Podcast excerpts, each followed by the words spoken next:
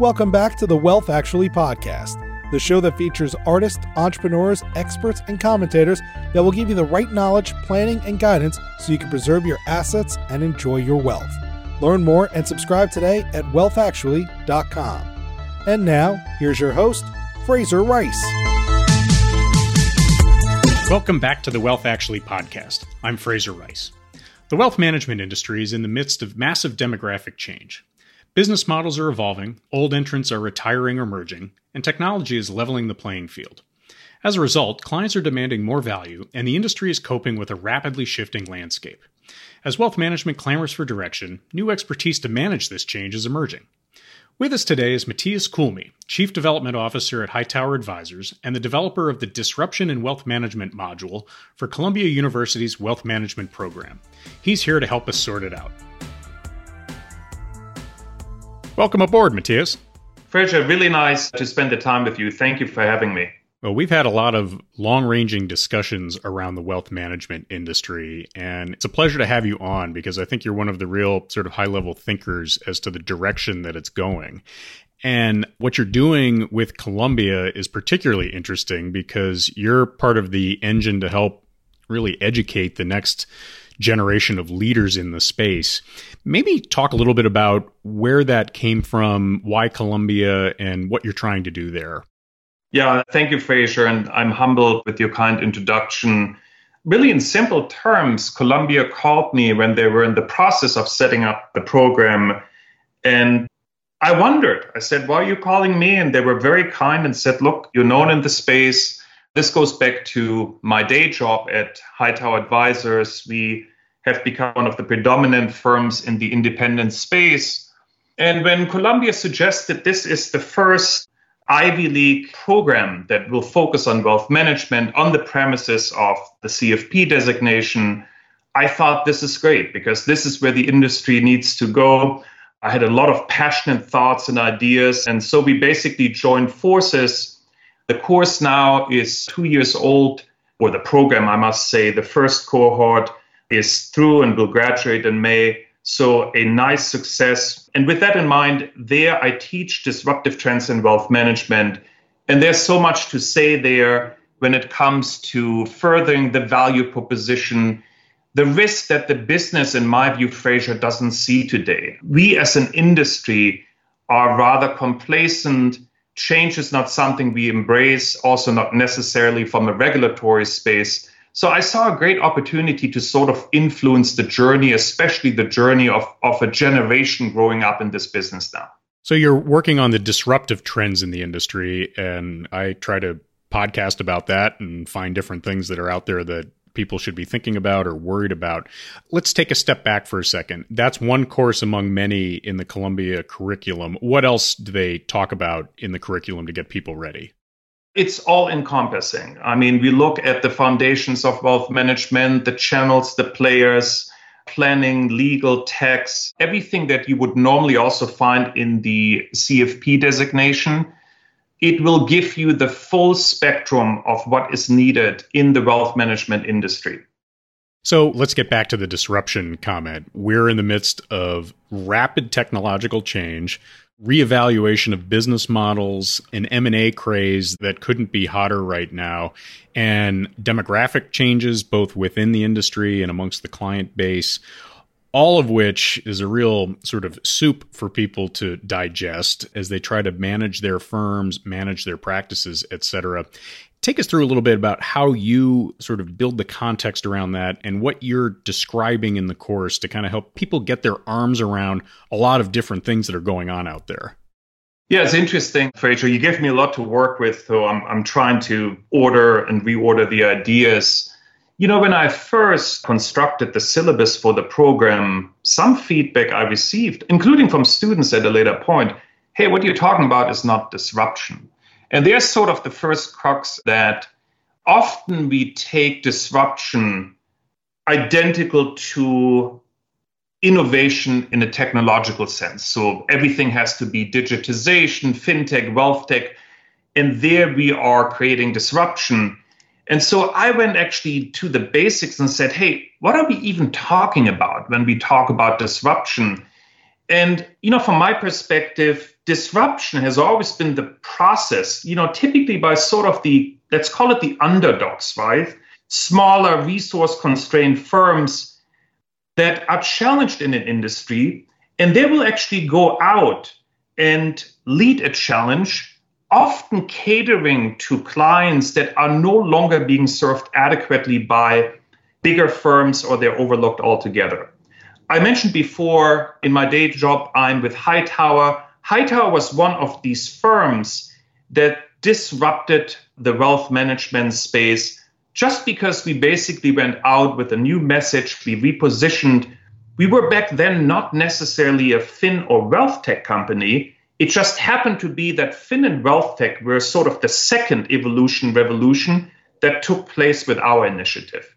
So I think it has really to do with understanding there are certain segment segments of clients that are no longer serviced adequately and that's where the disruptor comes in. Disruption simply stated fraser has a lot to do with interruption. And everything else is innovation that's where sort of fintech and wealth tech comes in it is not necessarily disruption so breaking this down back to the course we cover several aspects we cover the independent movement. I just mentioned it. We also go from the independent movement into so, you know, I call it more the, the hot topics, digital assets, Bitcoin, and so on and so forth, but not from the angle of the technology, more from the angle of how did we get there? What actually happened along the way that someone felt disruption, the interruption of something that we commonly know and accept is, is a do. Well, and a good analogy too is the music industry, where there was sort of a way of doing things and a methodology around how music was developed and distributed, et cetera. And then all of a sudden, all at once, things change and business models change and attitudes change toward that industry. Do you see that same analogy, or, or is it a little? Is it, am I reaching? no, no, Fraser, and, and I know when you and I first met, we had conversations around Napster and so on what I don't share is I spent my early career actually in the music industry on the business side, but also as a practicing musician. And let me sort of take you back on, on this journey, which is, in my view, very similar to what we have seen in other industry, but are currently seeing in wealth management. So back then, I owned a pre-production studio in my house. And the pre-production studio allowed you to record music content that would be good enough to bring to a main studio and, you know, work there to be published. And that pre-production studio, let me just put a number out as an example, would cost $100,000. Today you can go in my family room and there's a little side table, there's a MacBook there and a little keyboard and a microphone and all of this. I mean, if you include the Mac will cost you three, four thousand dollars and it creates the same ability, the same output. It has the computing power as this Studio 20 years had. So the reduction in the cost of data and the cost of computation allows now to have other players to move into a space. Back then it was true for music because you saw the threshold of entry being lowered. You know, non-music players, so to speak, creative individuals that never had anything to do with the industry all of a sudden were able to create music, to run a production out of their living room. We have actually good examples in the industry of stars that became very famous and wealthy doing so. And that created a complete disruption of the business. All of a sudden, you had small labels, you had boutique record companies, and so on and so forth. We see a little bit of this today in wealth management. We actually see that we had the independent movement. These were the breakaway brokers. This is not my word, that was sort of the definition, leaving the wirehouses. You had small independent spaces and players that would form companies. And that's the reality today that we have actually distributed the choice that clients have across several channels that are becoming meaningful. I mean, we look at the growth of the independent space consistently double digit year over year growth, unlike any other channel we see today. And that's something we need to note. And I said it before, then you have sort of that fin and wealth tech revolution that was similar to what happened in music that creates this modular world where now the curation of choices for clients is far more important than owning these traditional vertically integrated big machines and firms that we see with the big wirehouses. One of the things that you talk about, and we've talked about before, is the focus on trust and the shift from typical trust situations, and I don't mean that in sort of a trust in the states, but people trusting other people, and the lack of trust that has started to creep into the system. Maybe dive into that a little bit for us. Yeah, it's a very complex topic. And, you know, look, you can argue it's sort of my sole opinion. I don't think so, however. I take you back, and this is a bit more of a capital market discussion rather than we are starting with trust as a discussion ever since, call it the dot com era and, and the dot com bust, we have seen significant accommodation of the financial system. And it has sort of changed the rules of the game. It has changed the rules of, you know, free price formation. It actually has removed a lot of risk from the system. And this back then so called Greenspan put became the Fed put.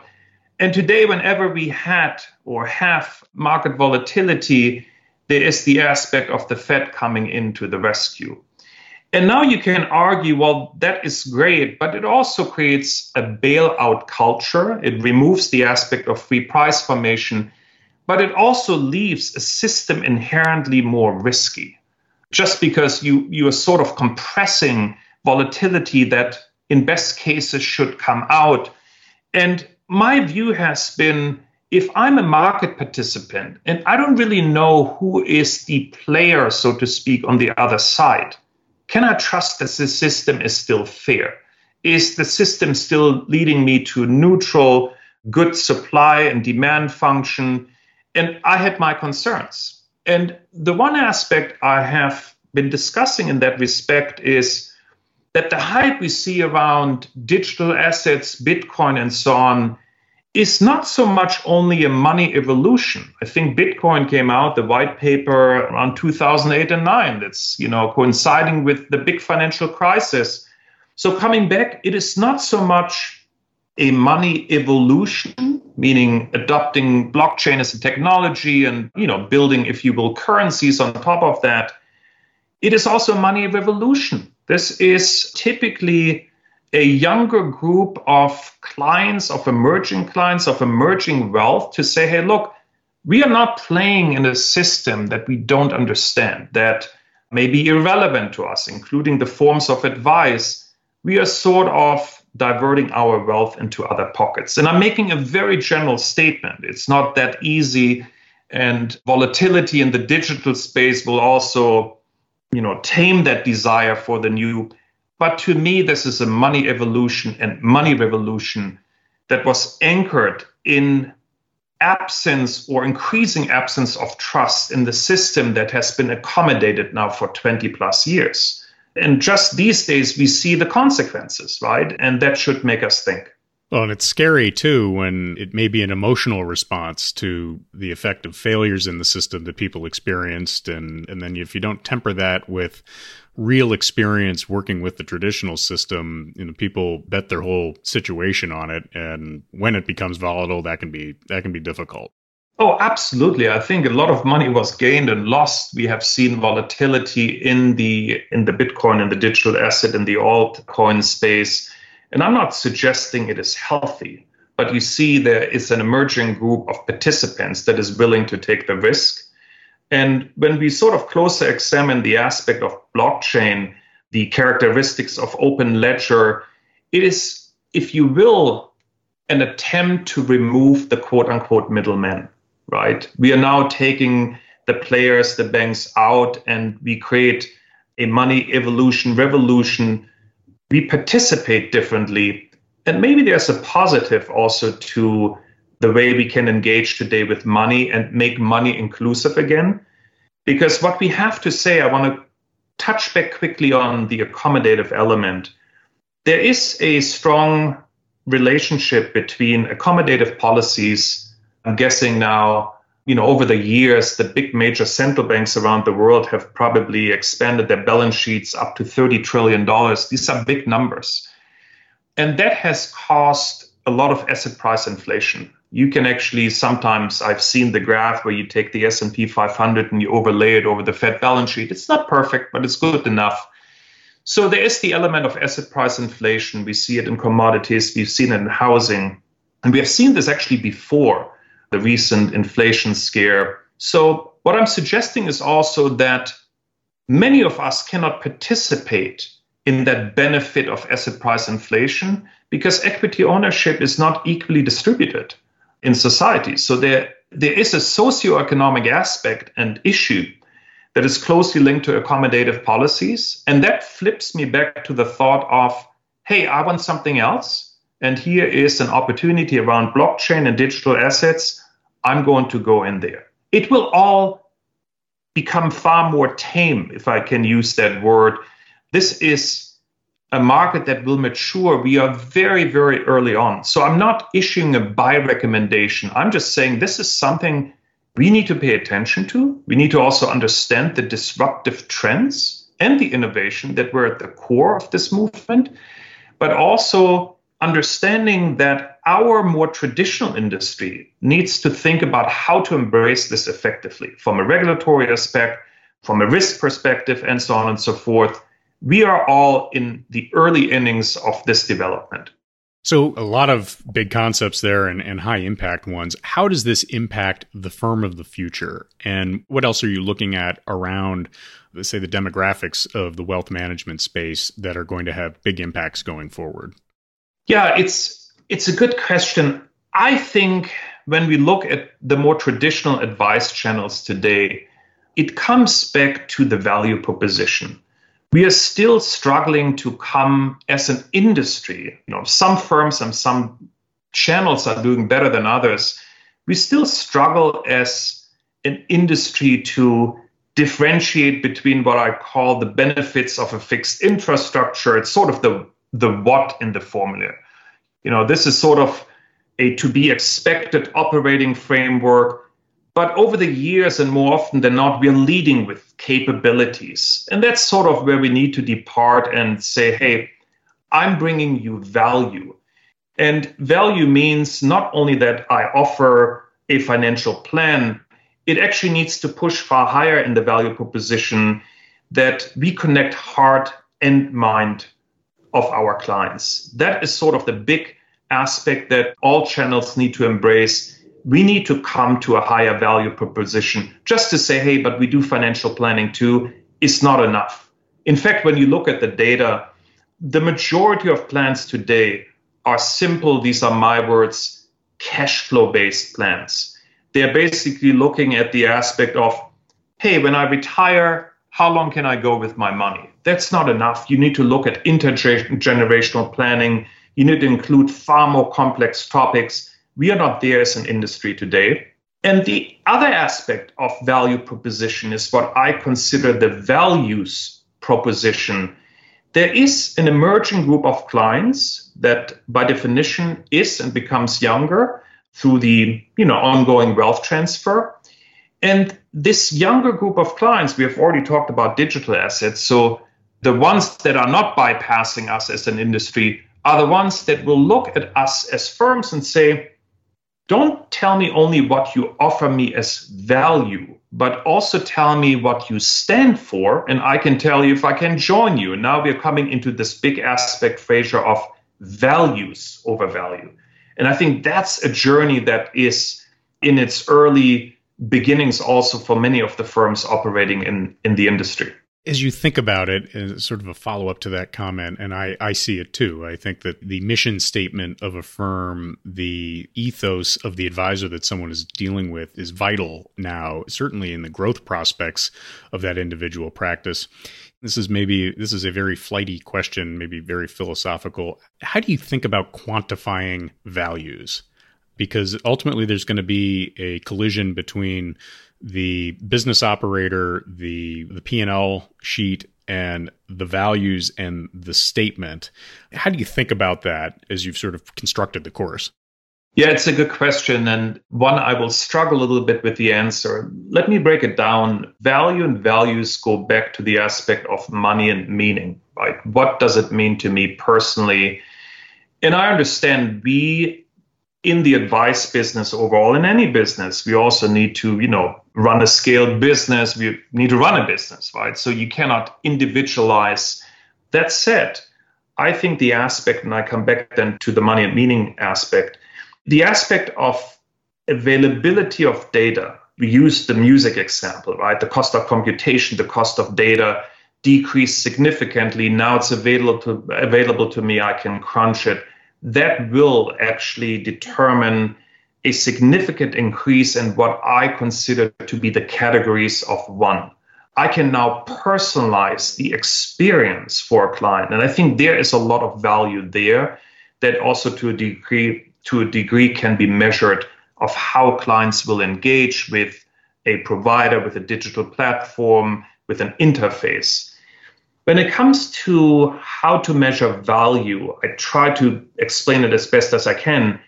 I think there's an internal validation that we meet to understand what is the importance to you as a client or what's the value. And that value can be measured in money. We look at the SRI and ESG space, we, we can actually we have the ability today to measure the impact. So I think there's that. But then there's an external validation also. What is being represented or expressed? How do I want to be seen as an individual? What I do with my money? So I think there are significant degrees of meaning that are very measurable from traditional investing on one side to philanthropy on, on the other side, and everything in the middle of the spectrum is something that that we need to focus on. Well, it, get a philosophical question. I thought you handled it really well. Thank you. Right. oh, it's tough. Let's sort of think about winding down here on that firm of the future concept. There's a lot of ink spilled and pixels deployed around the changing business models that are out there, whether it's percent AUM fee, flat fees. And financial advisors are veering in the world of sort of becoming psychologists in many ways and assisting on the behavioral finance front. The hourly fee may become part of the discussion as well. Do you have any conclusions on that? I, my personal opinion is that it is a big, broad world out there, and there are, is room for a lot of different business models. How do you think about that? Yes, Fraser. Let me come back to sort of the pricing mechanism in a little bit if I'm not mistaken, today still 75, 80% of services in our industry are priced based on the AUM model. And it is hard to move away, but there has been a tendency, an increase of retainer based services, planning based services that clients can pay for. I think what we need to recognize is a different aspect, and that also will actually shape of how we pay for advice that we receive. There was a great article, I, I want to say it was in the Wall Street Journal last year, and it basically looked at you know a younger wealthy generation with money in the bank and how they have behaved in terms how they receive advice and how they connect with an advisor and you know if you don't know the data we would always say oh they were all self-directed. They're like the robos and there is a chance that the self-directed portion goes up. And when you look at the data between 2010 and 2020 that self-directed layer actually hardly changed. It was around 40% but here comes the aspect that should really make us think as a more traditional industry. The strongly advice centric element where we as advisors come in, where the human being comes in to provide advice, shrank to half. So, what we're saying is everything in between is now hybrid advice or bionic advice. And I'll come back to pricing. I give you an example where I can now go and book a flight and use an app and at one point, there's a pop up menu to say, Do you want to talk to an agent now? Right? That's sort of the advice model that I foresee in the future of wealth management. And that can be priced differently because at the front end, I have significant scale. And there could be a subscription based element, and then it comes and turns into another form of pricing that can very well be AUM. So I do believe with the hybrid or bionic element of advice, you will also see hybrid elements of how we price. Let me go back to the strongly advice centric element or the portion, the one that has been cut in half. What it also tells me is that this is where the premium offering sits. And we know that is true not only for wealth management across the board, that there are services that easily can demand premium, and individuals, clients, customers are happy to pay the premium. And now let me tie it all back to the value and values proposition. That's exactly where we need to go as an industry. In order to charge premium for a smaller share of advice, we need to actually be very clear in how we define value and our values. So there, there is more to come here. I do believe most advisors are making a pretty bold statement now. If they had to start their business over today, many of them could not replicate their successes. And that should make us think. Excellent. A fascinating discussion. Tell us, how do we keep track of you, Matthias, and how do we get in touch with you vis a vis the course at Columbia? You can find us on the website. There's a beautiful description of Columbia, among other fantastic lecturers in the faculty that we have assembled of practitioners. You may find my my bio. I'm saying they're far significant thinkers and doers. They are so we are blessed. And then I have the pleasure to have been with Hightower Advisors for more than 10 years, have seen this wonderful player in the independent space grow. Today, I act there as the Chief Development Officer, focused on the aspects of helping our advisors to navigate their own organic growth. Excellent. I'll have the contact information in the show notes and look forward to surfing this wave with you and, and following your progress as we see the change just continue to multiply and affect all of us. Thank you so much. Thank you for listening to this episode of Wealth Actually, hosted by Fraser Rice, author of the book Wealth Actually and a leading private wealth manager head on over to wealthactually.com where you can subscribe to this podcast, get your own copy of the Wealth Actually book, and connect with Fraser directly. We'll see you next time on Wealth Actually.